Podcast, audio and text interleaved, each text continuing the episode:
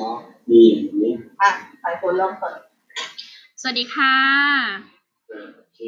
วันนี้พบกับอาจารย์สายฝนในวิชาหลักเศรษฐศาสตร์ Economics นะคะอ่าตัววิชาตัวแรกบทแรกของเรานะคะ เราต้องมารู้ก่อนว่าเราเรียนเศรษฐศาสตร์ไปเพื่ออะไร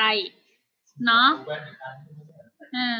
เศรษฐศาสตร์จะอยู่ในทุกๆ มันเกี่ยวข้องกับเราในทุกๆเรื่องเลย ตั้งแต่ตื่นนอนนะคะ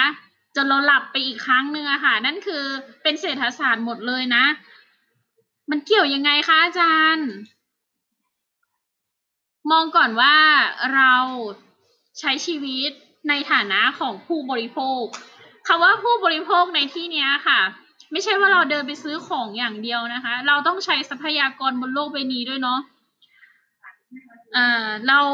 บางครั้งเราอาจจะได้เป็นผู้ผลิตด้วยนะคะ ไม่ใช่แค่ผู้บริโภคอย่างเดียวเนาะถ้าเกิดในฐานะของผู้บริโภคเนี่ยอาจารย์พูดไปแล้วว่าไม่ใช่แค่เดินเอาถือเงินไปซื้อของอย่างเดียวเนาะคือเกิดจากการที่เราเนี่ยใช้ทรัพยากร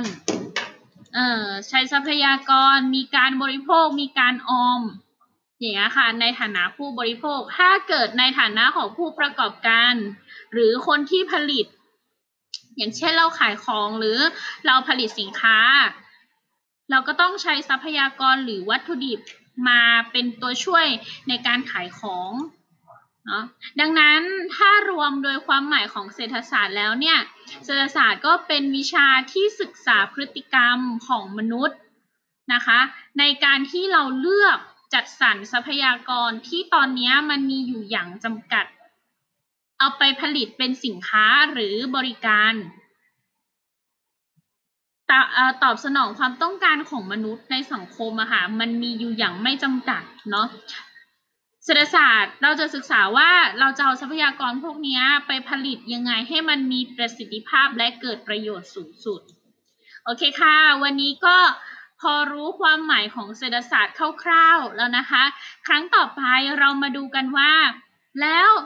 ปัญหาพื้นฐานของเศรษฐศาสตร์เนี่ยที่เราต้องผลิตสินค้าออกไปเนี่ย มันมีอะไรบ้าง พบกันครั้งต่อไปนะคะ บ๊ายบาย